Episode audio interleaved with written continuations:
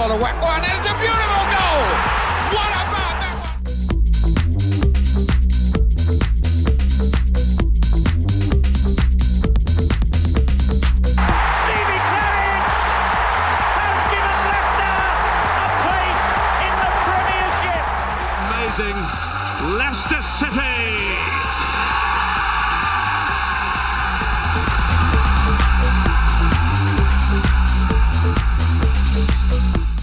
Marty the hero as Leicester leave it late to beat Brighton on the back of a hard fought point at Burnley.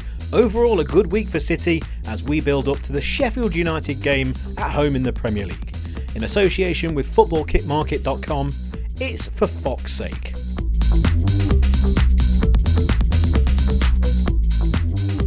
Hello and welcome to For Fox's Sake. My name is Pete Selby, and alongside me, Rob. And Rob's going to tell you all that this is take two. How did you know me so well? You concentrate so hard on your own name there. Uh, for those of you that are listening, we're rapidly approaching 200 episodes, so for fuck's sake, Pete Selby has introduced every single one in the same way, exactly the same way. This time, uh, he forgot his own name. It wasn't a forget, it was a stumble over the words. I was so excited with the win yesterday, Rob. So excited. And uh, it all just unveiled there. Palace have just scored against Spurs. Anyway, it's uh, you know when we're recording this. We're recording it midway through the uh, the Tottenham Palace game on a Sunday evening after Leicester have beaten Brighton, after Leicester draw away at Burnley. So at the moment we're sitting third in the league because United have beaten Manchester City in the Manchester derby, but uh, Liverpool have lost at home against Fulham. And at the moment, all is looking a little bit more rosy in the Leicester City garden, isn't it, Rob? Because as much as our league position and overall league form was actually really good and quite healthy in terms of only losing that game against Arsenal and being second slash third in the league and having a really good advantage over teams further back because of the misery surrounding the injuries etc which went into uh, great detail in the last episode it was a little bit doomy gloomy but we did try and kind of boost everyone hopefully with the last episode of the fixture list and the games coming up and the possibilities and we pretty much got it bang on in terms of the amount of points we got from these two games. We kind of got it the wrong way round, but four points in the manner that they've managed to gather them, uh, it's been overall, I would say, a positive and quite quite a positive week, in fact, uh, for for Leicester. It's uh, it's looking good so far. It absolutely is, and I would say that uh, that is, at least in some small part, down to the positive power of our previous episode. Yes, we were down in the dumps because we were unceremoniously exited the Europa League. Um, we got well beaten by Arsenal. The injury list was lengthening, but we tried to remain positive, and we predicted four points out of the the last two games against Burnley and Brighton and we got them. Yes, the other way around, but who cares? Four points, and and you might say that that was a tad um, unambitious for a side that wants top four, but they are. We knew there'd be two close games. You know, Burnley and Brighton have not really been heavily beaten many times this season. They've always been close games. Uh, you know what you're going to get from Burnley. Brighton seem to be able to do absolutely everything other than win football matches because they're a decent footballing side. They don't particularly concede too many. They just don't know how to win football matches. But one thing that Leicester have proven in the last five or six days is that they are that that they have the sort of the the ability to win ugly, which for me is is a real positive because you know we, this this side this year obviously drawing comparisons to the team um, at this stage of the season last season because it's a very similar team, albeit with a couple of new faces.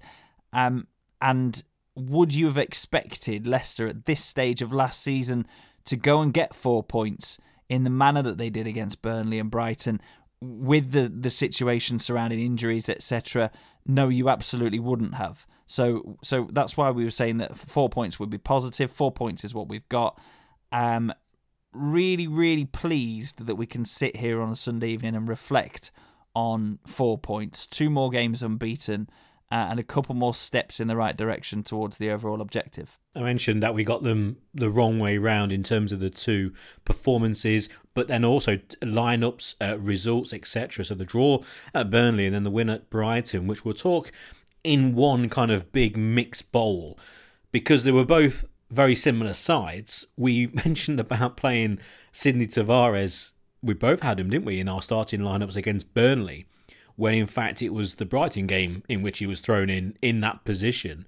Uh, against Burnley, they went with a more a more solid midfield because it was Mendy, Choudhury, and uh, and Youri Tielemans. So we kind of got that right in, in terms of the lineup, but for the wrong game.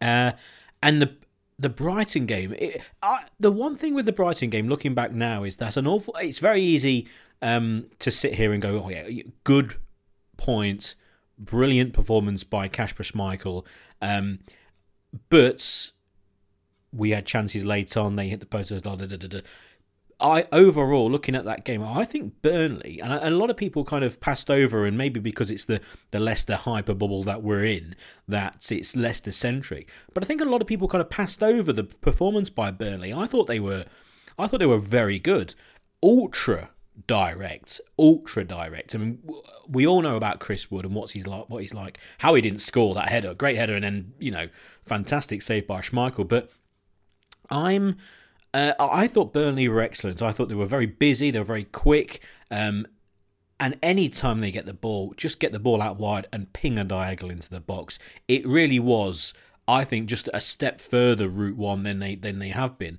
And and someone like um, Amartey, who we'll come on to against Brighton, but he, he, had a real torrid time for saying he's such a big lad at the back. He really got knocked about and uh, and almost lost a little bit of confidence for when he then had the ball um, to then go and do uh, to, to, then go and pass the ball forward and, and just try and, and move with the ball, which you expect a defender to be able to do in a back three, especially um, one of the uh, one of the wider players. It was just a real shame that um, that Wesley Fofana wasn't fully fit because Wilfred Ndidi he's just not a centre half if we if, if you're in an emergency, then yeah, of course he can play there, but he really isn't and, and the mix up with Choudhury, etc. It just it looked like a team who were trying to figure out where they were meant to be in the first few minutes, cost them the goal. And then ultimately it was then Wilfred Ndidi stepping out of defence, uh, who then played the ball forward for um, Iheanacho to score what was ultimately a really good goal, really good finish, very difficult technique quite sure what the goalkeeper was doing at the time, but that showed you the um, the real, for me, problem with Leicester in that first half. Ndidi playing at the back and then having the issue for the goal, which I know was Hamza Choudhury's fault ultimately, but Ndidi was there and part of it. And then when he plays in his normal position, when he stepped forward out of defence for that moment, he then contributes for the goal with a good pass. So ultimately, a really good performance, a really good point overall. A fantastic display by Kasper Schmeichel, and we got out of there uh, with, I think, just a little bit of, uh, of a skip in our step, moving on to the Brighton game. But overall, looking at that point, that was a hard fought but really well earned points, and again, just highlighting how good a season Kasper's having. Yeah, well, you'd always be surprised if you went to Turf Moor and you and you played a game that that you didn't know that you'd been in. If you came away after 90 minutes and didn't know you'd been in a game against Burnley, then Sean Dyche would have certainly had something to say to his side. They're always very competitive, uh, and look, that's how they've managed to maintain their Premier League status over the over the last few years is by making sure that they they, they stick to their game plan. And you know, some managers in the past haven't been particularly happy with some of their methods, but what you've got is an honest set of players who maybe are technically limited in, in some areas, but they will always give 100%. They will always um, give everything physically to a match. And I think they are looking a much better side with Chris Wood back from injury because without him and Barnes for a little while, weren't they? And, and Rodriguez and Vydra are not really the kind of strikers that, that Burnley need in order to function. So having Chris Wood back is is massive because he wins everything. He bullied the centre backs. I, I, it was interesting that Ndidi was was chosen to play in there because uh, I know Fofana wasn't ready to start a match, but could he possibly have, have played Söyüncü as a central um, of the three and, and Fuchs as the left sided of the three centre backs, knowing the aerial um, threat that was coming? Wilf, Wilfred Ndidi is very good in the air, but is he ready for a full combat with a seasoned juggernaut of a striker like Chris Wood? Well, I don't know, and uh, Marty certainly wasn't ready for it, was he? What I'd say about the defences, if we're sort of taking the Brighton and the Burnley game in, in one breath, is that whichever personnel have played in the last two games, they look like they're missing Jonny Evans and they look like they're missing a back four. And, you know, so so to have come out of those games, both times we conceded um, uh, goals that that weren't particularly good goals to concede. You know, the opponent hasn't really. Vydra's a decent finish, so's Lallana, but they they've been presented with the opportunity both times, and I'm not blaming the defense entirely for that, but the but the sort of unit, like you said there, Pete, people still sort of figuring out who's who and who's where, and who fits in where, who's going to come and get the ball, where do I need to lay it back off, etc. Um, and then the defense was sort of caught unaware a little bit for the for the goal against against Brighton. So to come through with a point from Burnley and, and three from Brighton with what was a makeshift back three. I don't like for the second game of Marty, Fofana and Söyüncü all together. I think that they definitely need a Jonny Evans in there. I think that all of them are more comfortable in a two or Amartey at right back in a Danny Simpson kind of right back rather than a Ricardo kind of right back. Um, but it's it's a positive that we managed to, to get through those those games. If we were playing against teams that were scoring more freely, we might be having a different conversation here. But we're not, and we and we got through. And Kasper Schmeichel is is a world class goalkeeper. That that full stop. I mean, what more do you need to see from a man who has been at the club for so so long? And again, we've touched upon this. Well, we went into quite a lot of detail a few podcasts ago, so I'm not going to go into it again. But how lucky are we and how grateful should we be for having such a quality goalkeeper who is there to earn us points and that's exactly what he did it, it, it was strange because football now you know it, it just rolls on so quickly and you forget so quickly because there's another game coming up and another game is live and and and the football world really does move on quickly and, and all of a sudden we find ourselves against a Brighton side with and I said a, a skip in our step. I I certainly had that. That's me. That was my thoughts because the point I thought overall was a very good point against Burnley. I thought maybe more than others. And then you go and you see the team and you see that Sidnei Tavares is in the lineup in a in a lineup which we expected against Burnley. Well, expected we predicted against Burnley, but with Fuchs obviously as the defender rather than say um, and dropping back, etc., etc. Obviously now Fofana's back, and that automatically gives everyone a bit of a um, a bit of a smile and a bit of a let's see what this lad can do, and it starts very poorly again. Leicester uh, slow at the beginning, and you can almost link the two goals together: the goal for Burnley, the goal for Brighton, Leicester's error for the goal against Burnley with the sloppy play by Hamza Choudhury, but essentially just in the style of going straight through the back line and then scoring with a neat finish. And then Brighton essentially through a little bit of neat footwork, but nothing extraordinary, almost because it wasn't exactly at breakneck pace, walking through the Leicester back line and a nice finish from a similar position it was a little bit of deja vu. Really poor starts. And Leicester really struggled in that first half. The formation overall, completely understandable why they, they played that formation. But the, the, the main issue with it, and again, I, I don't have a, a great issue with having, having a 3 5 2 formation. And I was mentioning this earlier, but the three-five-two formation works if you have um, a, a, a multitude of different defenders. I've always thought that three-five-two works best.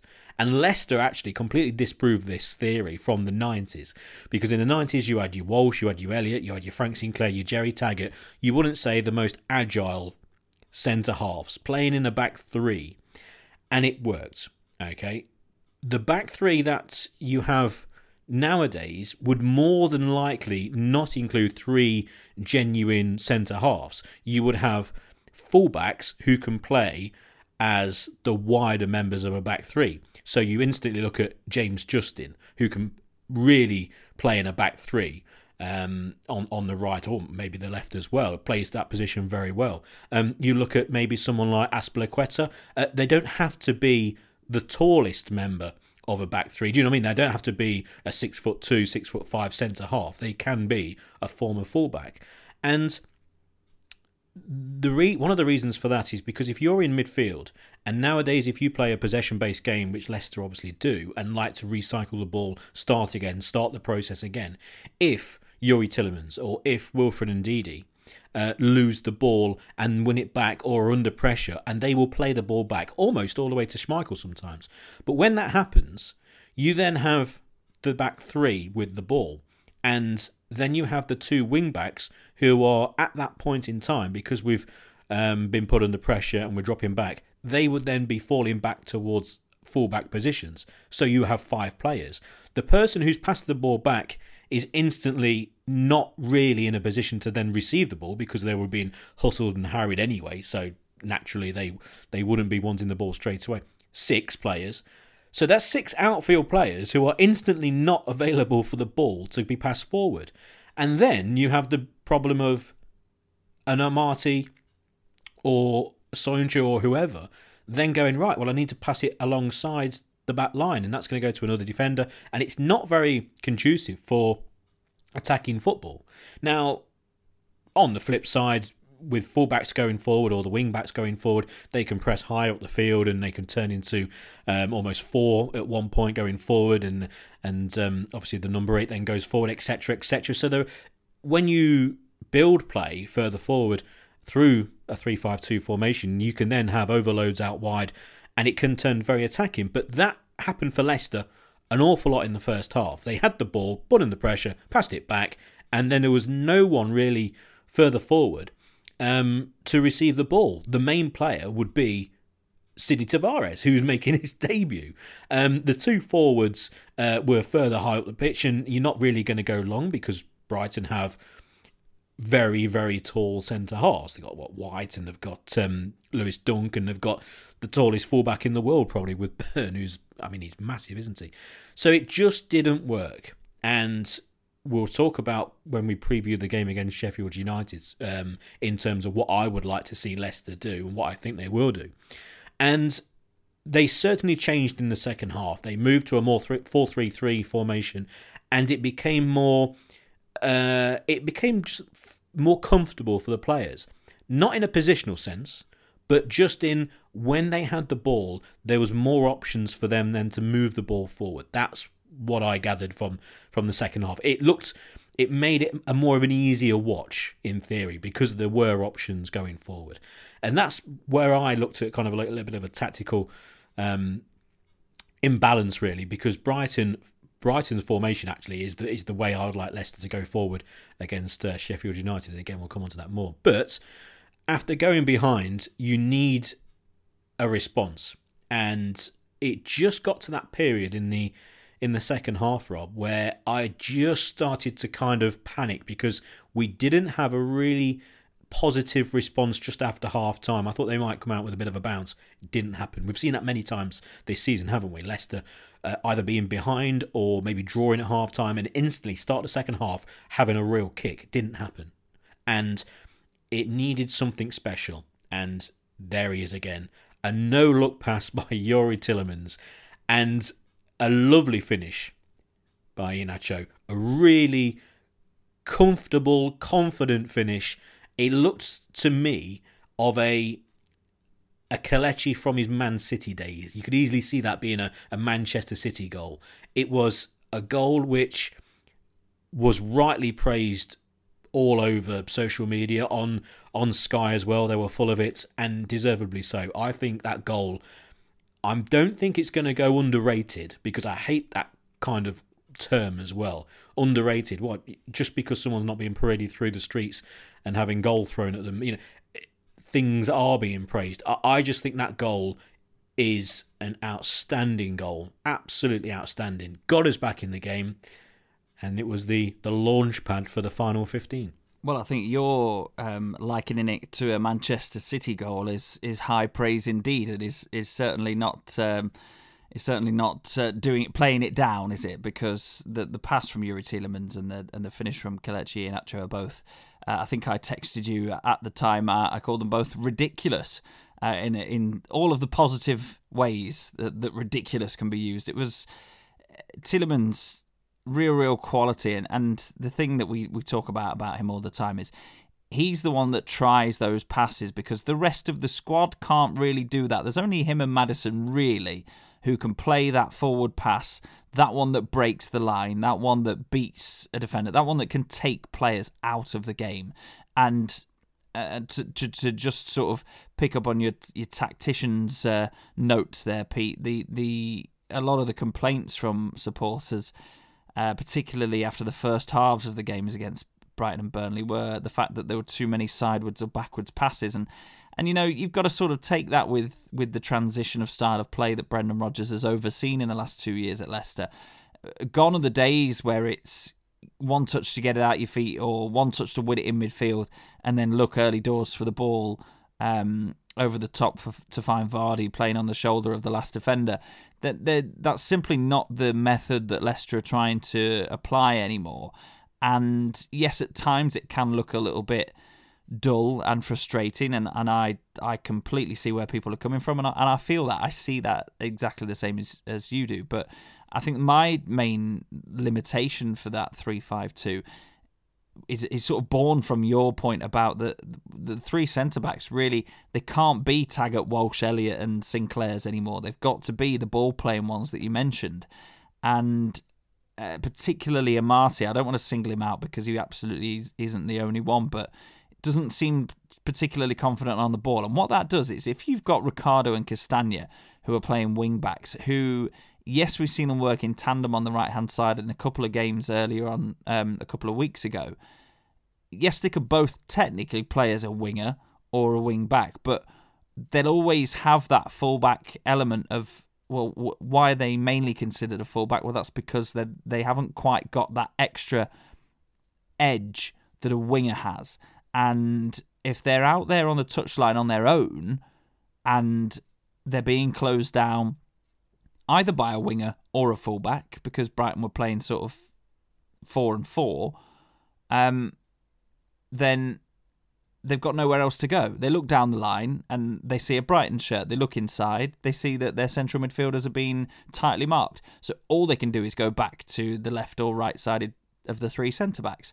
Uh, and we saw it quite a lot. And it's no slight against Ricardo or Castagna, but if they're playing as fullbacks in a back four, they can bring the ball forward because they've got the option of uh, the winger who's playing for Leicester, which we don't have at the moment, by the way, um, occupies one of the wide men, and there's a bit more opportunity to work together there. Or the winger's got the ball and the fullback goes on the overlap and uses their physical strengths, their, their pace and their energy, which Ricardo and Castagna have in abundance. So them they were looked quite isolated out there, and I think that was a um, because of the imbalance, like you say, with it, within the shape, with putting players into positions who can do the job there, but are not your first choice, not ideal for that kind of role.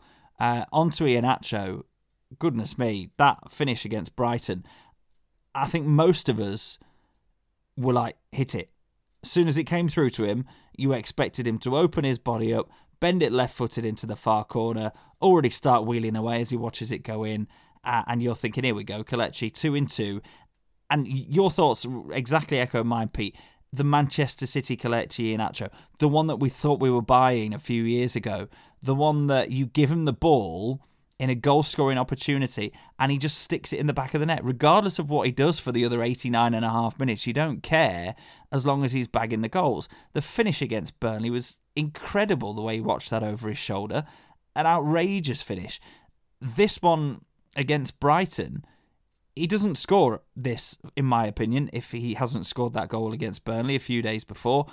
The delay, it looked like the chance had gone he's committed the goalkeeper, he's waited for the goalkeeper to go down, and he's dinked that into the back of the net. That is a supremely confident finish from a man who, what, six, eight weeks ago, we were sitting on this podcast saying he'll be gone in the summer. He looks bereft of confidence. He, would missed chances. He, he just wasn't looking like a Leicester player at all.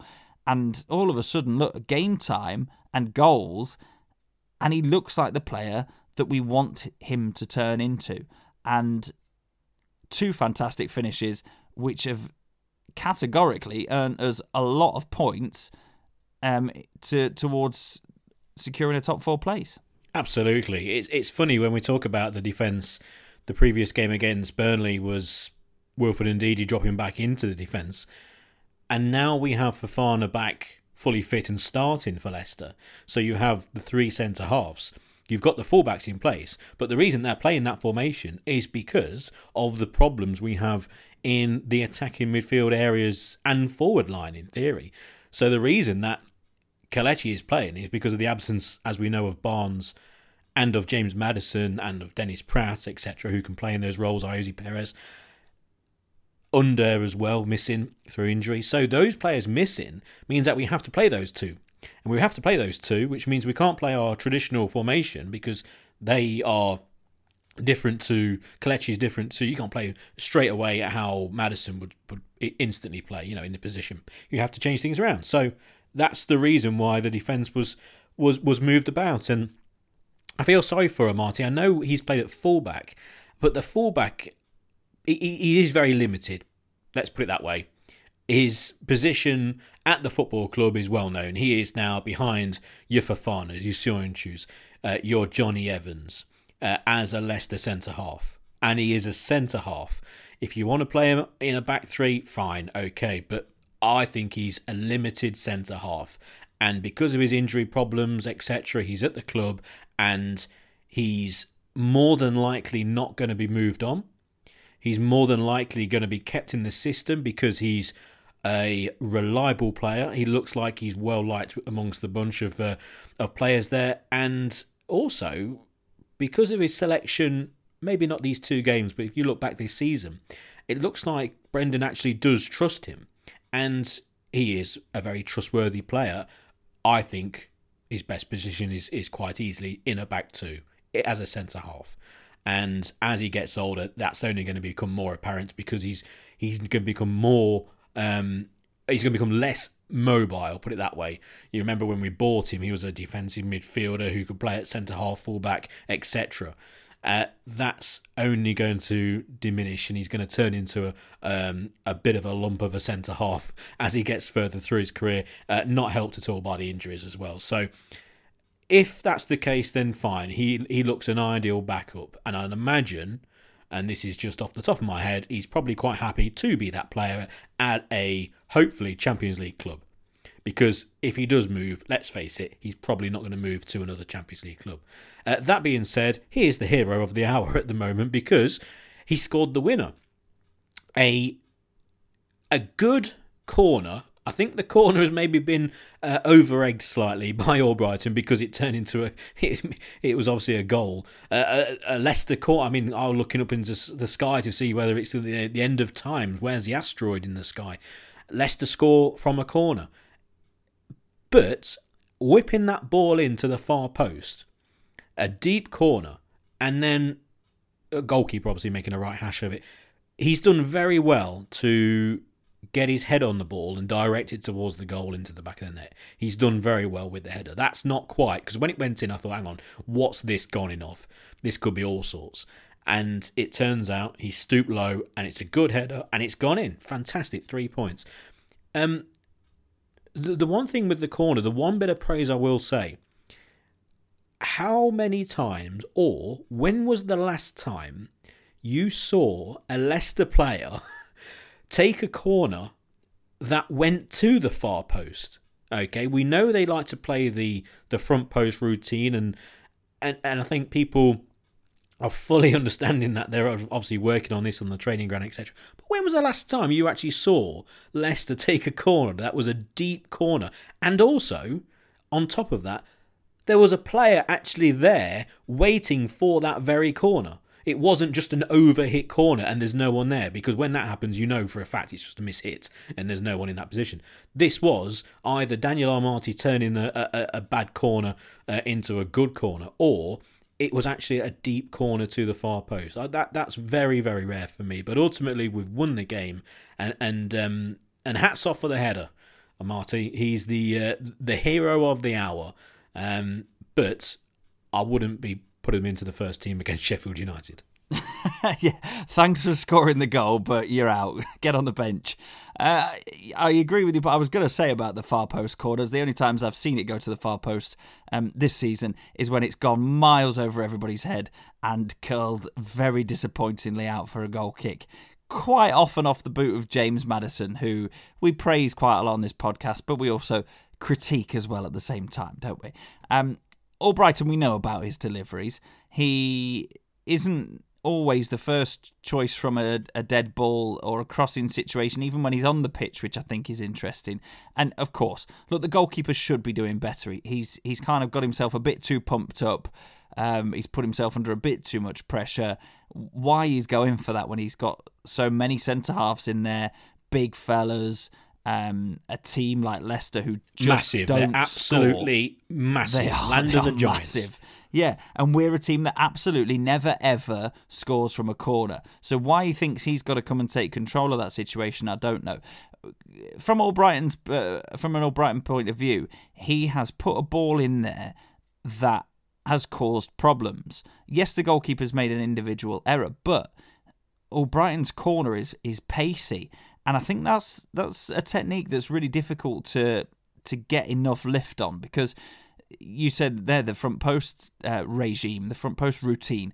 Um, Maddison tries to whip him in at pace because you know we're not going to very rarely are we going to hang a ball into a penalty into an opponent's penalty area and win the first ball from that kind of header. It needs to have the pace already on it. It needs to cause them some problems, uh, and Maddison quite often fails to clear the first man with that, whereas Albrighton's did, and it and it's travelling very flat at a roundabout head height across the top of the six yard box. It's just begging to be put in. And I'm absolutely with you. When that ball goes in and you realise that it's Daniel Amartey wheeling away, you're thinking, goodness me, what body part has he put in with this? Are we going to VAR? Has he shoveled it in with his hands or something?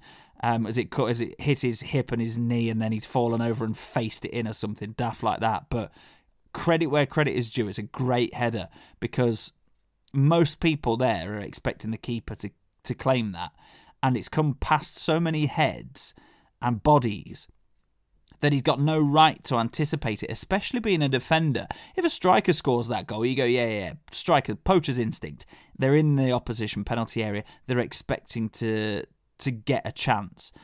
This is Daniel Amartey, who people are saying shouldn't, you know, uh, uh, wrongly so, in my opinion. People are slating on social media, who the guy can't take a throw in, he can't pass the ball five yards forward.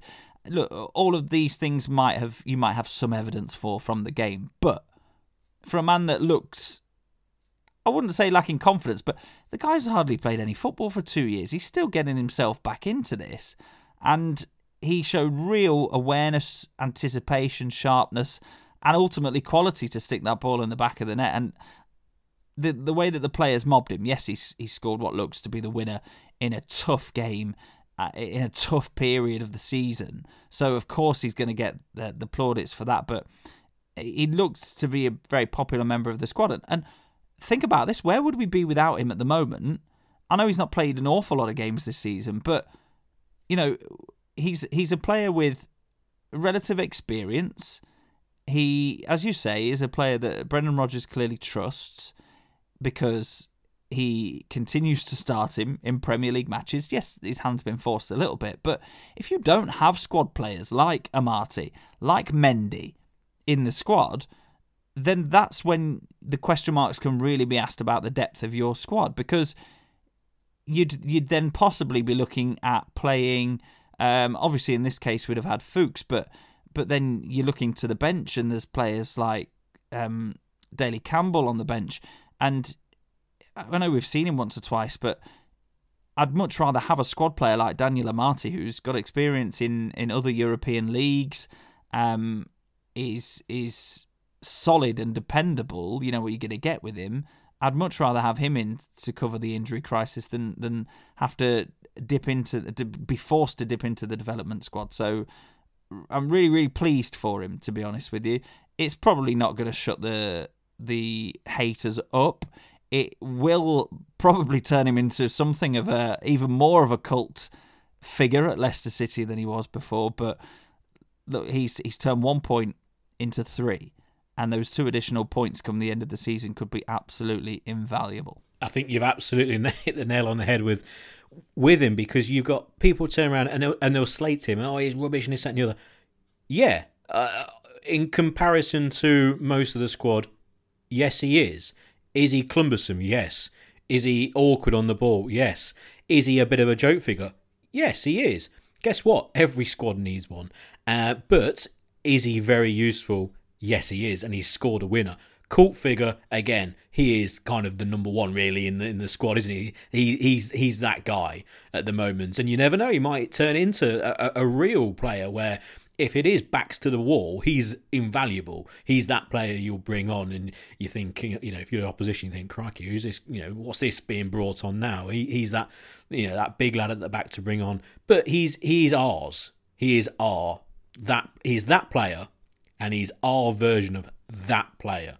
And and there you go. I think people they just want better, don't they? Some people, oh, he's rubbish get rid of him. You know, we want, I want so and so centre off. Oh, okay, yeah, go on. You know, you sign him on Football Manager. This is real life. Guess what?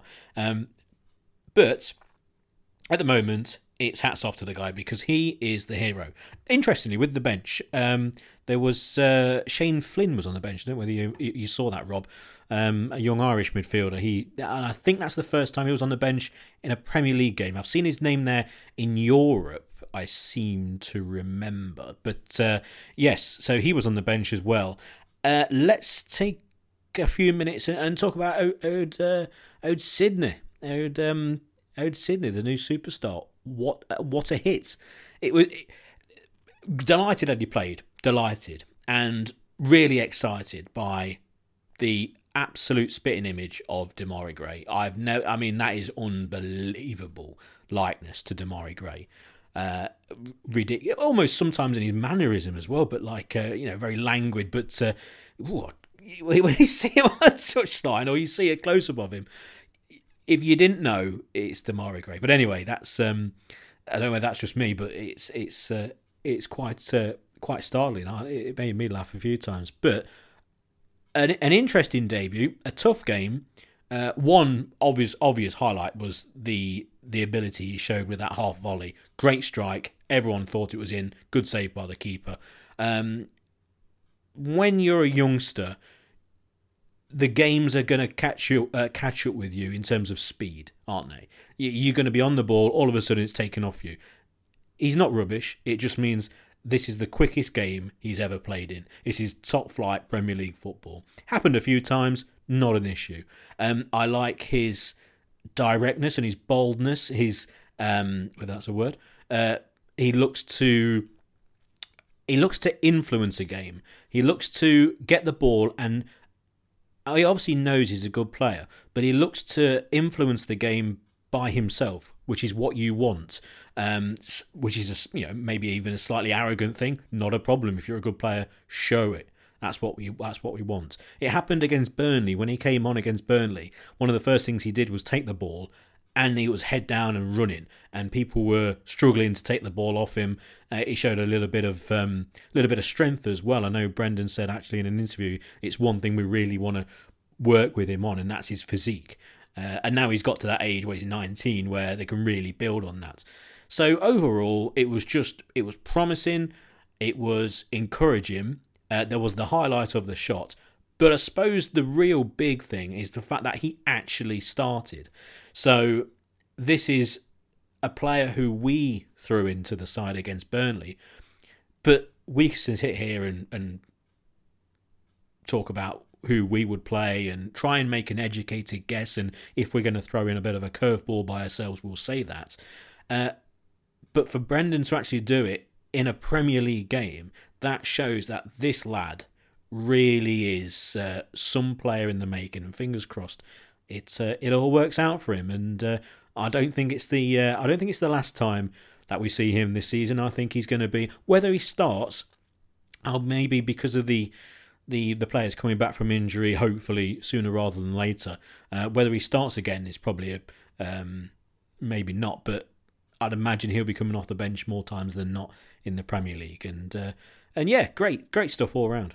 Yeah, very pleased to see him from the start. I think it was sensible in hindsight. We're obviously not the most sensible, and we're definitely not football managers.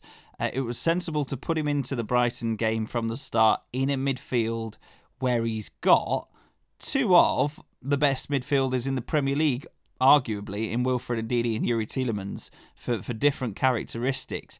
It almost took the onus off him a little bit and, and said, Go on then, Sidnei. Look, Wilf knows what he's doing. Youri knows what he's doing. You just you just go and do your job, uh, and we'll see what you can do. And of course, his first Premier League start against a team like Brighton, who are absolutely the opposite of a placid side. They are a high intensity, hard working team with and without possession. So he was it was going to catch up with him at times, but yeah, he looks like a very good runner with the ball, which is something that we don't possess in our midfield really. Tielemans is is forward thinking, but I, I don't think he's the he's not the quickest of of customers. He's not going to blast past players, uh, and Tavares looks like he glides uh, across the grass very well technically very good touch, which we we, we sort of touched upon um, after he came on in the Europa League. Um, and he, he just gives us a little bit of something different. And now, if he's 19 and Brendan Rodgers is clearly keen to work on his physicality, and you can get a bit more about him in terms of uh, making him a bit broader because he's he's he's quite a tall lad then you could have, and, and I'm not I'm not likening him to, to these players in terms of what they've achieved in the game, but it could you could have a sort of Yaya Toure esque physique there in terms of that. Yaya Toure, excellent technician, but an absolute powerhouse in the middle of the park as well. I don't know if Tavares has got the physicality or if that's if that's a potential that he could reach. I'm thinking other midfielders. One that I particularly liked, who I thought we might have been in the mix for um, last summer from Watford. Doucouré, good on the ball, very good box to box physical athlete. Ruben Loftus Cheek, maybe that kind of player. Um, obviously, we we've seen a little glimpse of the beginnings of his career here, Tavares. So I'm not trying to make crazy predictions for him, but that's the kind of player that he could be, and it's something different for our midfield, and that's why he's got a game because Rodgers has said, look, you got Mendy, who is just gonna making uses of himself and trying to protect the defence the best he can. You've got Ndidi, who is an out and out ball winner. You've got Choudhury, who has plenty of energy, but is n- not as tidy in possession. Uh, again, a, a more defence minded player. You wouldn't want him to be your playmaker. So without Dennis Praet and James Maddison available, it's only Youri Tielemans. So to have Tavares as an option that who can come in and as you say, for, let's say you want to start a game or you want to play an hour with with if you want if you're playing three in the middle, you you want to play it with Wilfred Ndidi, uh, Youri Tielemans, and then one of Choudhury or Mendy, and then you think, all right, we want to be a bit more progressive the last half an hour. Look into the bench, bring Tavares on, and you say go and go and affect the game. And he looks like that's what he wants to do. He didn't shy away from anything. He when he needed to dropped in deep to receive the ball. Looks like he was here to stay, really. He didn't look like a, a young lad that was just happy to be there. He wanted to have an impact on the game.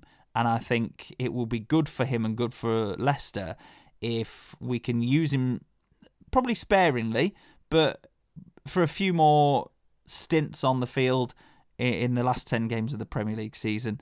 Um, hopefully, then tie him down in the summer and see what kind of player he can become. Because if you're looking at other midfielders at the club, um, as as we said on the previous podcast, would he probably been behind Dewsbury Hall in people's estimations at the beginning of the season? Yes. Dewsbury Hall's another one who's a very good technician, but I'd say I'd liken him more to Youri Tielemans in terms of the fact that he's good technically, but is he going to absolutely blast past players? No. Tavares is a rare blend of both, and I hope that this is the start of exciting things to come.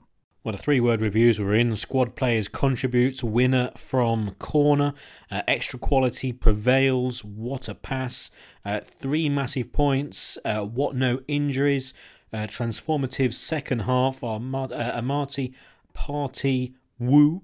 Um, yes, another scored from a corner. Kasper saves the day, found a way, smash and grab. Uh, and some idiot says player of the season let me let me just cast your minds back to the very start of the season where we gave our um, very serious suggestions for who we thought could be the standout players this season, and then I threw in as a bit of a throwaway at the end Daniel Amartey for player of the season, Islam Slimani for top goal scorer. Now, admittedly, the second one hasn't worked out, but the first one, hey, what did we say about how important these extra two points against Brighton were? Vital, absolutely vital. So Leicester sitting pretty. Uh, at the time of recording, Spurs they're winning 3 1. Uh, a, dr- a, terrible Rob. Bale scored twice. We, we had a discussion off air about fancy football and how, how I didn't pick him. It was on the verge and he scored twice. Anyway, it doesn't matter.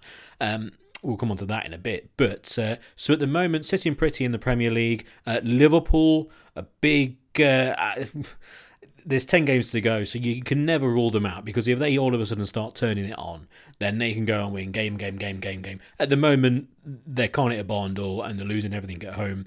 Uh, they lose it against Fulham. United beating City, which I think overall Leicester fans will be disappointed because we're ahead of them. But if you're talking big picture here, top four, that game really, I think, was possible. I'm looking further down the league. I'm looking at your Chelsea's, uh, now your Everton's, your West Ham's, etc., and your Tottenham's. They're the they're the teams really for me that uh, that we're keeping an eye on. So at this point of the weekend, it's been a really good weekend for Leicester. Uh, just to actually touch on the um, Leicester women, they're at top of the uh, of the championship, looking to get promoted to the WSL, the Women's Super League, uh, which will be on the BBC and on um, BT next year. So it'd be great if Leicester women are on uh, TV, and they are joint top. They are um, both them and Durham are miles clear. Uh, they're currently on 38 points. They're actually got to a better goal difference by a mile from Durham, and they've got one game in hands. Played today, won 7 0 away at London Bees. So, a really good performance there. So, they're flying. Fingers crossed they can uh, get promotion, and we know that they're using Belvoir Drive, etc. So they've got the best facilities, or some of the best, you'd imagine, in the WSL when they get promoted, if not the best, really, because they've got a whole training ground, a Premier League standard training ground to themselves. So more power to them, and uh, and yeah, fingers crossed that they can get promotion. We uh, also, Rob, um, bit of transfer news. There's been an awful lot of chat regarding um, the main guy for me, and I think for you as well, and many Leicester fans, in terms of a new forward, this Edouard up in Scotland at Celtic. There's been strong rumours, not even rumours, but um, stories and columns written about Leicester being uh, not just at the head of the queue for him, but arguably pretty much a done deal with um, with the youngster, or youngster, he's, uh, he's in his early 20s, move into the King Power in the summer for around about 15 million quid, which, in terms of a centre forward, is not a lot of money. And uh, we spoke about why we think he's going to be an ideal signing for Leicester or why he could be a very good signing for Leicester. But those rumours and those stories, they look slightly more concrete now, don't they? They do, and I'll tell you what. What fills me with positivity about this kind of link is that if anyone is in a position to decide whether he is the right player for Leicester City, it's Brendan Rodgers, who managed him for a couple of years up at Celtic. You know, we we trusted Rodgers' judgment with Benkovic because we thought Benkovic would possibly be in and around the first team setup this season. And Benkovic, um, and Brendan Rodgers has, has categorically said no and farmed him off on loan to whoever would have him. Um, with Edouard, he he this this is his next challenge, really, isn't it? Because Celtic are going to have to have quite a significant restructure of the entire club, really, and you'd, you'd imagine that that's going to filter down through the playing staff, uh, particularly those who they think they might be able to fetch some money for. Um, they're just going to have to rethink the the whole sort of operation up there um, after a disastrous season on and off the pitch. So it's it's a good opportunity for somebody like Edouard. He's had a few years up there.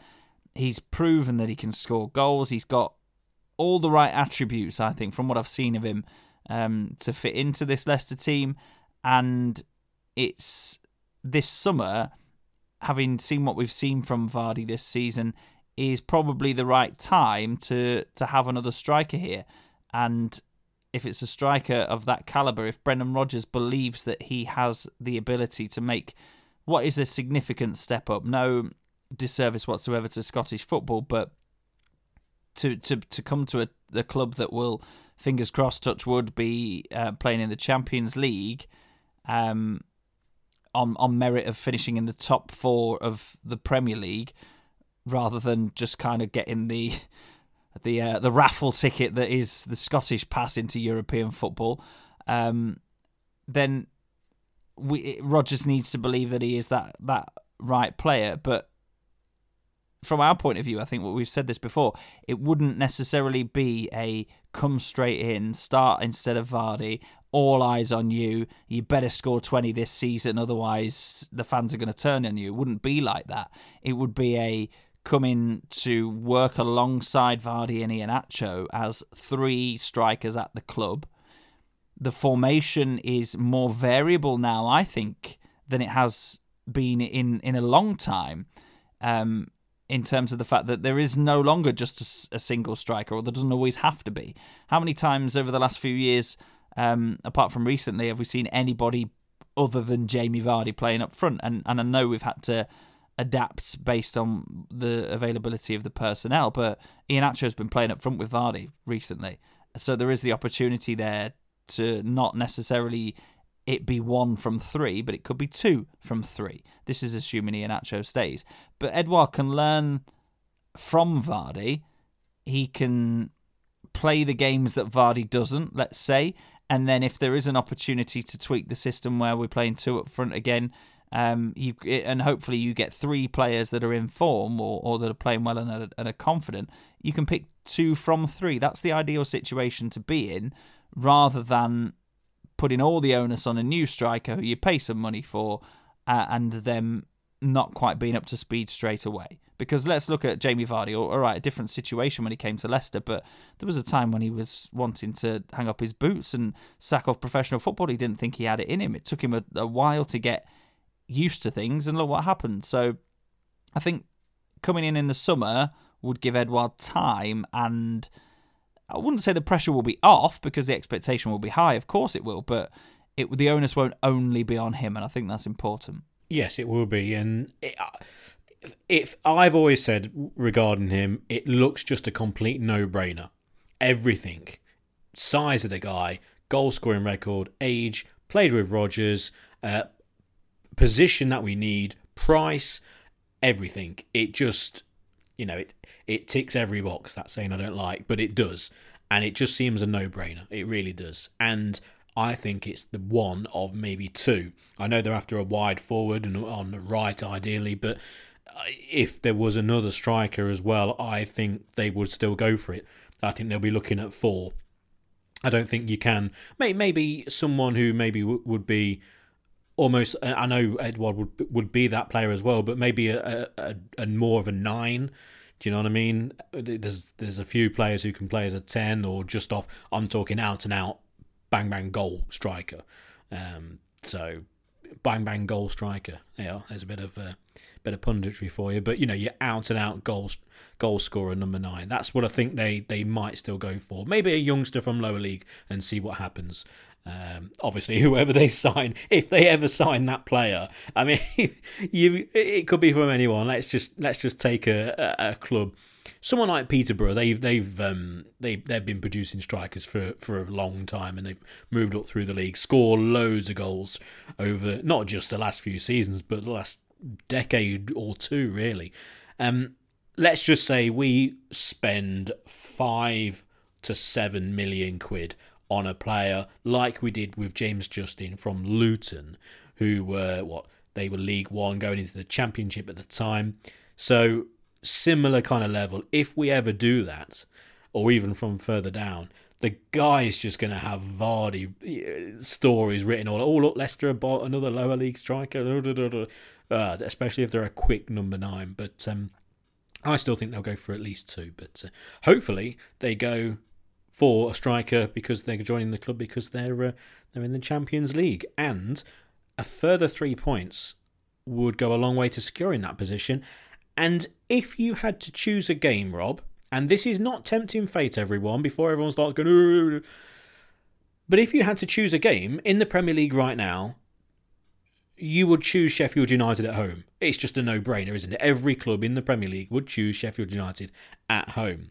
Now, Sheffield United midweek beat Villa, and I was slightly worried because you don't want them then coming on to uh, coming into the game at the King Power on the back of winning a couple of games, and even though it's still a long way off, but maybe just the green shoots of some kind of miracle survival campaign, that sort of thing.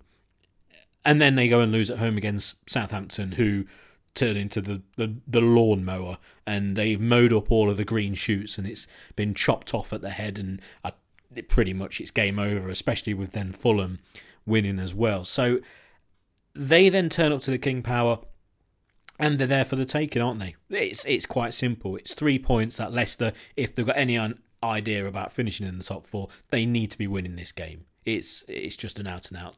It needs to be three points. And again, at this point of the campaign, I don't care, and I don't think anyone really, to be honest, um, cares about how they get the three points. Okay, ideally a nice safe three 0 win, playing really well, but and Vardy scoring, getting back on the goal the goal trail. That would be ideal. But uh, I, I, at this point I just don't care. Get the win. That's all I want. Um, so before I, I kind of put out what I would uh, what I would put out onto the field, what I think Leicester will do, or what I hope they would do. What what are your thoughts, Rob? Just looking at that game against um, against your local side.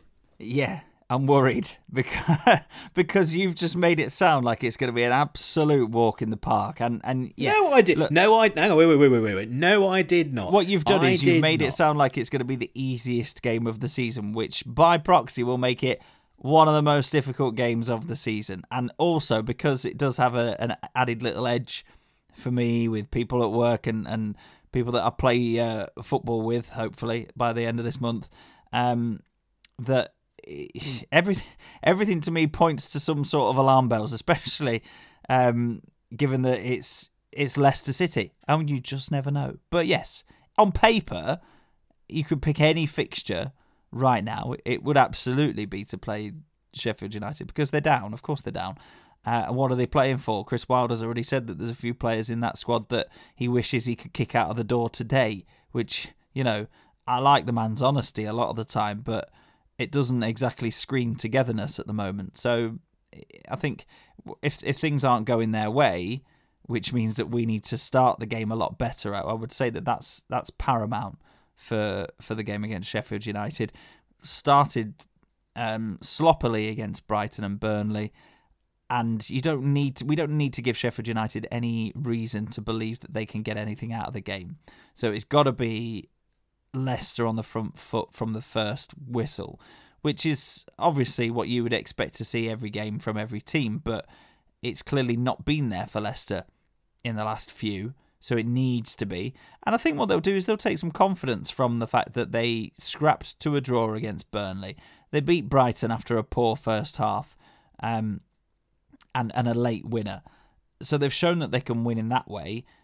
I'm hoping that they'll want to make their lives easier by controlling the game, not having to to graft like that, and do what we did um, in a couple of games recently, where you get a good cushion, you get two 0 up at half time, And then the second half, you just let them have the ball and you say, "Come on, then, don't care. You you come at us all you like. You're not going to create anything." And I, and I think that's that's the thing that you could definitely say against, about Sheffield United. They're not really got goals in them.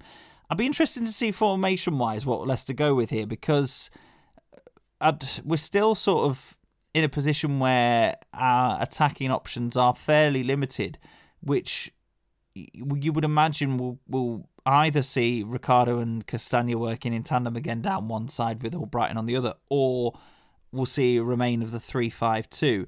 And Sheffield United play a, a sort of three five two. So you could say on paper and on the field that every Leicester player is better than every Sheffield United player. So if you match up at 3 5 2, then each player wins their individual battles and you go on and win the game quite comfortably.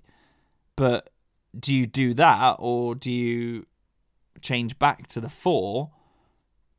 And particularly now that we've got a better selection of centre backs uh, in, in terms of Fofana coming back, I get the feeling Rodgers isn't maybe entirely comfortable with Amartey as, as one of a two. Söyüncü and Fofana, Ricardo and maybe Thomas in with Castagna and Ricardo playing on one side, Thomas and Albrighton on the other. Um, we'll see, but I think Iheanacho's gonna gonna got to keep his place. This is the time where you say, look, you're two in two.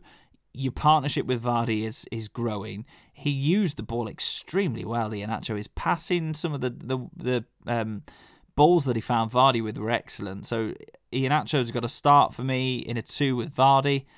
Uh, I can't see Tielemans and Ndidi being removed. It's just a question for me whether you play the three at the back or the four. Do you match Sheffield United man for man and go and beat them that way, or do you try and find spaces in between those positions? What would you do? What would I do? I would, because we have to play Jamie Vardy and Iheanacho. You can't split those two up. You can't not play them. I would. I know we kind of moved into a kind of a 4-3-3 second half. I I just think this screams absolute bog standard 4-4-2. 4-4-2. You don't play you don't play 3 at the back against Sheffield United at home. And we know why, because Leicester are going to have the ball.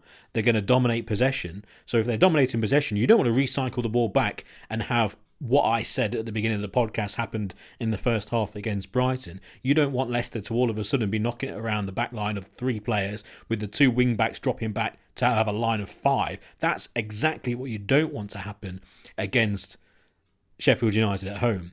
You want whoever is playing on the left or on the right, uh, which I think will be Albrighton on the left, as you said, and also Ricardo on the right. You want them to be as high up as possible. You want them to be playing as orthodox wide midfield slash wingers. Uh, you've got the two fullbacks. I think Castagna on the right and Luke Thomas. No reason to bring uh, not to bring him back into the side on the left. And then your centre halves. Take your pick. So if Jonny Evans is fit, I don't think he will be. Uh, so rule him out, and it just goes Fofana and Söyüncü. Again, those two as two centre halves. You would ideally like Jonny Evans is one of them, and then one of Söyüncü or Fofana.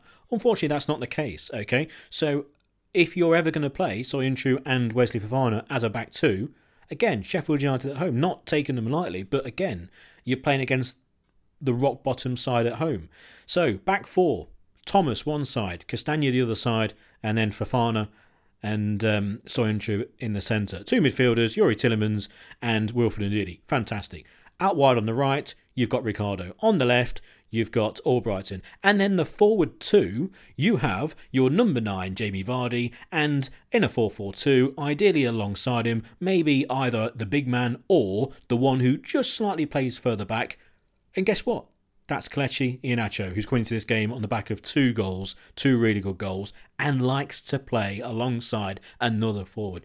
It screams a 4-4-2. Now you can slightly adapt that in many different ways. You know, one man can just slightly play further back than the other and it turns into a 4 da, da, da. But essentially, that's how I think Leicester should line up. I think it suits First of all, the forward two, which is what it's all about. We don't have Maddison, we don't have Harvey Barnes. So, because of those two missing, And also, I'll throw in we don't have um, more than oh Ayoze Perez. More than likely, I don't think they'll throw him back in straight away. Hopefully on the bench, so he won't play then on the right. So because of that, this ideally suits the front two, who are one of them in really good form. It ideally then suits the players on the right and left because you can play Ricard, and that obviously can be adapted left, right, and centre. If Thomas is having a tough game, you can then switch and swap and all that sort of thing. Uh, you've got Albrighton on the left, suits him fine. They can always swap if they want, etc. And it just looks a very sensible standard lineup to say, look, if we play this formation, we're going to create chances. We've got a man up front in good form. We've got a guy alongside him who needs a goal, and he's playing against a side he's had a really good record against. And I don't think you need to complicate things. I don't think you need to play three at the back. I think this is a time to say, go on the front foot. You've gone and played two games and got good results in both, really tough games. After a week off, now go and play your stuff. Go and express yourself and hit them, and hopefully get in front early, dominate the game, dominate possession, and hopefully then get into a position in the game where you might bring one or two of these youngsters on. Who knows? But that's what I would go with. Nothing flash, nothing fancy, but ultimately what generally looks like a bit of a 4 4 2 job. I think availability permitting, you might be right on the money there, Pete. You've you've you've highlighted the areas where it's going to benefit Leicester City. You'd look at a team playing a three-five-two like Sheffield United, and if it was anybody else, you might be a little bit more concerned. But they don't use the ball particularly well from the centre of midfield, so I've got no real worries that Ndidi and Tielemans are going to be particularly overrun. And if they really, really needed to, you could just say to Iheanacho, look, when we haven't got the ball, just drop on their deepest central midfielder and just make it make life a little bit more awkward for him.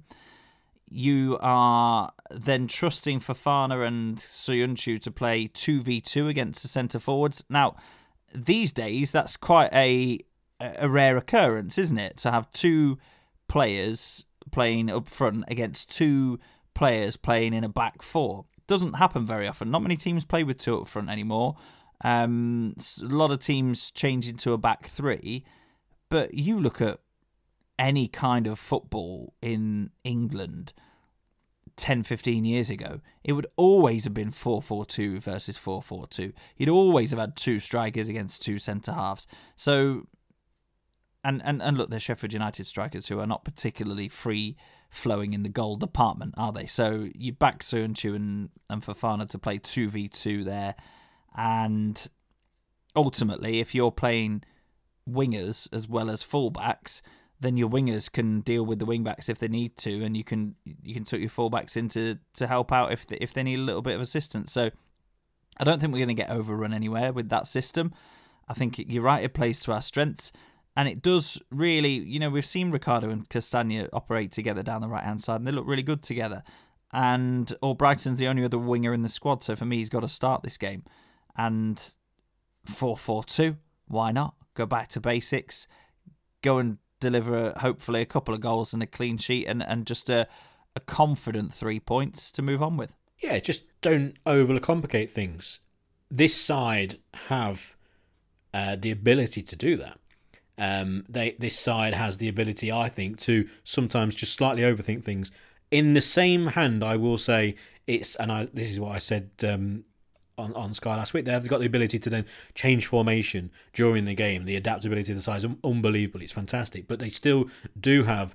I, I, when you've got, especially when you've got someone like Vardy in the side, sometimes, sometimes I'm not saying just boot it up front, but you know, just doing the obvious sometimes it is the right thing to do overplaying sometimes is not the right way. Look at what happened at Burnley with Arsenal. Oh, but let's just let's just cut back about that. Yes, my prediction about the Arsenal was absolutely woeful. It all got thrown back in my face. How you've said in front of the nation about how Leicester, uh, it's all about Leicester and what they do rather than Arsenal, and how disappointing some of their stars are.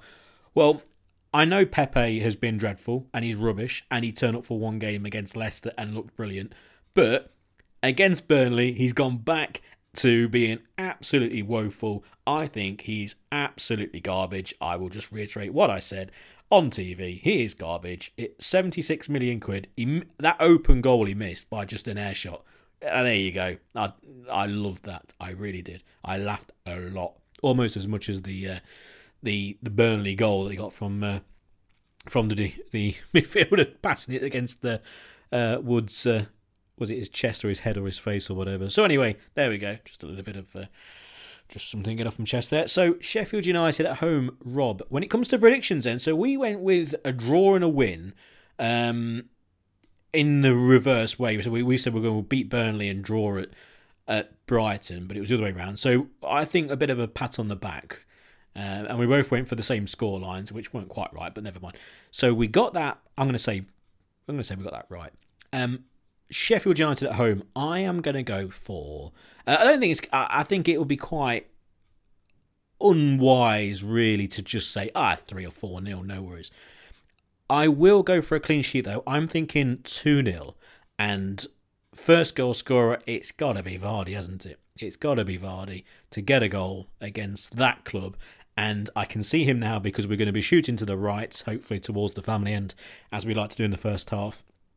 He scores and he runs over to the away fans who aren't there and he does the old puts his finger to his lips and shushes them. That's what I'm saying. 2 0 City. You've pictured this, haven't you?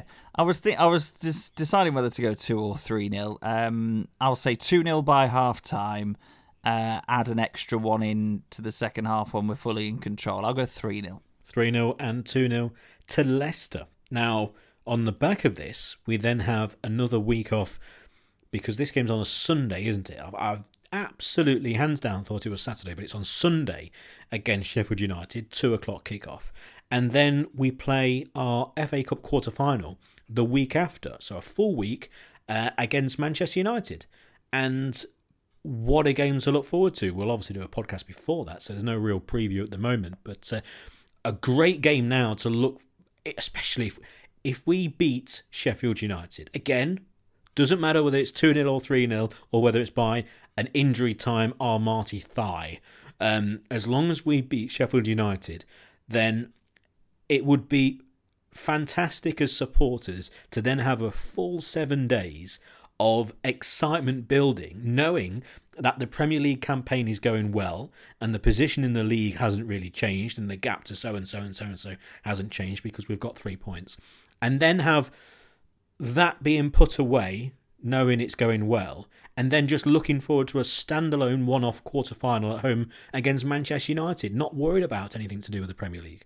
That would be amazing, and it would just build up to one of the most exciting games for a very long time. It will be one of those games, I would say, maybe if we beat Sheffield United, Rob, I'd say the, the Manchester United game might well be the biggest game we've played without fans is in the game that we would rather we want to be at you know the most disappointing game that we're not going to be there if you know what I mean. A quarter final home tie against Manchester United. What an atmosphere.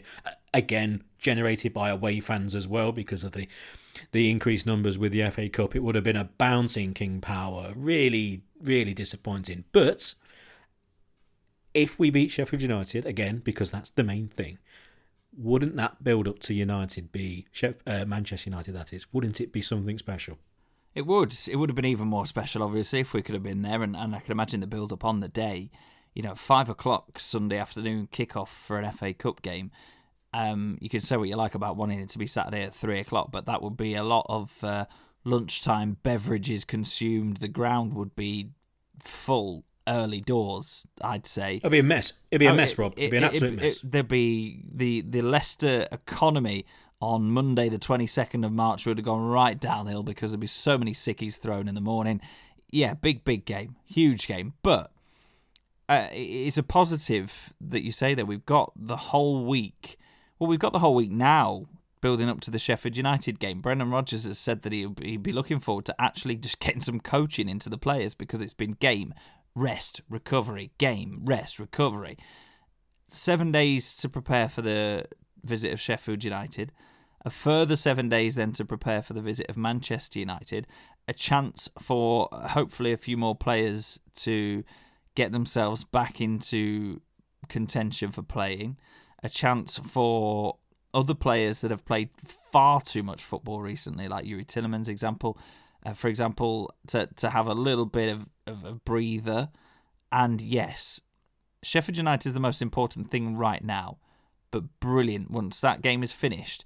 It's exactly almost a week um, till the Manchester United game, and you can bask in the well, I don't know if you can call it glory beating Sheffield United, but you can enjoy beating Sheffield United and then focus your attention on the following Sunday. And there will be, I'm sure, people already deciding how they're going to watch it, uh, when when they're going to plan their Sunday dinners to fit in around the game, um, that kind of thing. It, it will be a real, real occasion. And yes, you're absolutely right. It would be one that that will stand out from this s- strange season, the fanless season, uh, as probably the one that we're most gutted to have missed. We mentioned fans, and the, the rumours at the moment is there might be the possibility of fans attending the final two games of the season. So every side then has a home game with what would be, say, 25% fans in the ground. That's the idea. So Leicester's last game against Tottenham. Just to run through, actually, before uh, we move on to the fancy football and end the podcast. After the, the game against United in the FA Cup, now hopefully there will be then semi-finals and final of the FA Cup to come. But the run in the Premier League looks like this. It looks to be then um, tough and then points and then tough. So you've got Man City at home, West Ham away, two very very tough games.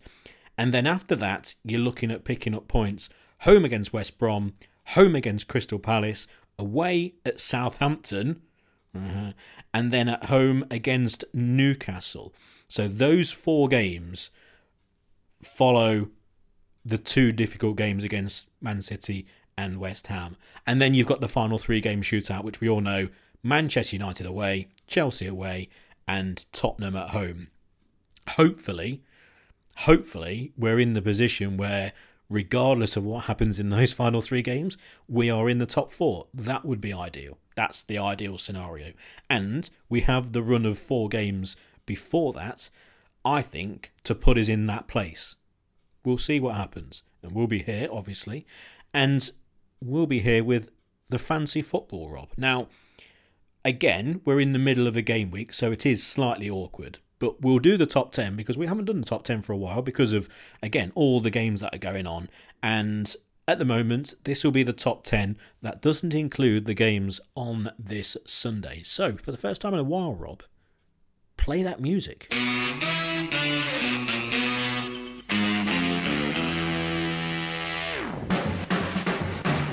In 10th place, again, as we stand right now, it's uh, Steve Curtin with FC Vladimir Barbers, and they're on 1,655 points. Ninth place, uh, Rob Baker, FC Bakelona, with 1,676 points, the same points in 8th place.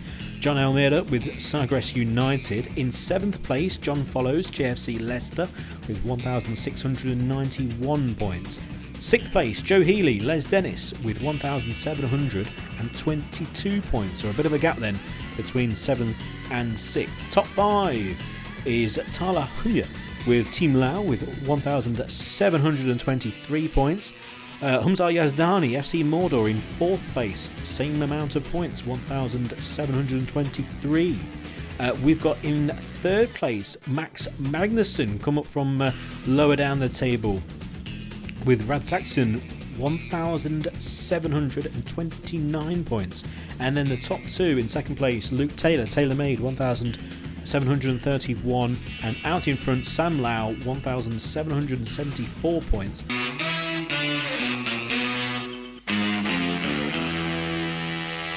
Uh, so a bit of a gap now at the top. Sam Lau um, is uh, doing very well. Just click on his team. Uh, he captained Gundogan. Uh, no one really captained Kane. Kane got a lot of points, Rob, and on about my Bale dilemma earlier, and I made the wrong call there. Uh, so I've dropped down. I'm down in 29th place. Um, not had the greatest couple of weeks, but okay-ish this week. Real error there, not picking Bale when I had him in my team. So the top 10 is looking a little way off, but I've still got a few um, cards up my sleeves. I've got my bench boost. I've got my triple captain still to use as well. So uh, it's not all lost, really, in terms of hope for Frank Sinclair own goal. Rob, Yes. Are you, are you I'm scrolling. I, I thought you would be. Um, down in the 120s as usual. Um, but I'm I'm doing all right this this week so far. We're talking on Sunday evening after the Spurs game has just finished. Um, I'm on 38 points at the moment, with one, two, three, four, five, six, seven, eight players still to play one more game. So I wouldn't say that's too bad. I did the same as you, and I thought this this week is is the time to to bring out Bruno Fernandes and refresh my midfield. Uh, who do I bring in? Somebody who's got a double game week, Kevin De Bruyne. Who scores in the Manchester Derby? Bruno Fernandes. Who does absolutely nothing in the Manchester Derby? Kevin De Bruyne. So, yeah, not ideal. Not as bad as you, though, who spent all week planning to bring Bale into his team and then just didn't do it. Why not? It- worse than that, it was I had Bale to replace Harvey Barnes, and I was going to ca- and it genuine like you know it's not just after after time in here, but it was um it was Bale to replace Harvey Barnes because of Spurs playing in the game week in two weeks' time when not many teams are playing. And I was going to captain him because it would have been. I just wanted the slight angle on Harry Kane because I thought many people would, would captain him. So that was what I was going to do. And then at the last minute, when it came to actually making the decision, I decided to do what I think a lot of people have done, and that's get rid of Fernandes and, and replace with with KDB with Kevin De Bruyne. And then I need I was looking at that game week in a couple of weeks' time. I brought in Jesse Lingard, who, in retrospect, I should have really brought in along with Bale. The the, the problem I've got is that the other midfielder is Smith Rowe, who's out injured, but he should be back, and he will play in that game week in a couple of weeks' time. So if I didn't have him, I would have gone with uh, Lingard and, and Bale, and it would have been fantastic. So yeah, issues, and I've got and the one midfielder that I kept because I had two for Manu, and I kept Rashford, who yes he got an assist, but then he's injured now, so he's going to be the one I have to replace, and I'm going to have to replace him with someone who can play because Lingard can't play in the next game because he's uh, part of the deal on loan from Manchester United. So because they play them midweek. So yeah, a little bit of a mess essentially, but I think the um, the moral of the story is just stick to your guns, stick to what the ideal plan was and what the plan was midweek. But I've really come a cropper. This could I could have been on the verge of the top ten, Rob, if I stuck to my guns. But hopefully KDB then I don't know who they're playing midweek. Um, Southampton at home, aren't they? Hopefully he plays first of all because of their squad rotation and the fact they've got an unbelievable squad and hardly any of them are injured. Uh, so hopefully he plays and he you know assists a hat trick or scores whatever. Anyway, that's our fancy football woe. But it's it's exciting, isn't it, Rob? Because we know. I think that last part of the podcast, it's it's certainly got me going, hasn't it? With the the last segment regarding if we beat Sheffield United again by hook or by crook, who cares? Okay, we beat them, and then you've got the excitement of the FA Cup, something that many fans of many clubs don't have. Many people in Leicestershire, many people wherever they are around the world as well, um, will have fans of clubs who are local to them who they either see at work if they're first of all if you're lucky to actually be able to go or see anyone at the current time or or even have the ability to do some work but if you have that then local supporters to a club to you uh, might not be enjoying the success of Leicester. They might be rocked down, uh, right down towards the bottom of whatever league in whatever country they're in. Uh, you could be um, a supporter of a club maybe north of the border who have not had the success that they've had recently, and other clubs have maybe won the division that you're in and are rubbing your nose in it slightly. Or you could be in Leicestershire or the surrounding areas, and you could have people who support Derby and Forest near you, and they're both absolutely dreadful. What are Sky doing putting Forest on live on TV on plenty of occasions? They, I saw their game. They are dog. They're absolutely dreadful. So everything's going well with Leicester, and they're dreadful with most other clubs from other supporters who are local to you. That's the good thing. And if we and the and the thing I'm getting to, slowly, is if we beat Sheffield United on Saturday, we have a full run up to a United game at home in the FA Cup quarter-final, something that many of these clubs will not have, and something that we can then rub their nose in and say, look what we're looking forward to. That's what I want, Rob. That's what that's the build up I want. All the way. I want bakeries to be making Leicester City cakes and putting them in window. I want the local florists to have blue and white flowers outside. I want homemade banners saying City for the Cup. And I want tin foil FA Cups everywhere. That's what I want. But it's only going to happen if we beat Sheffield United.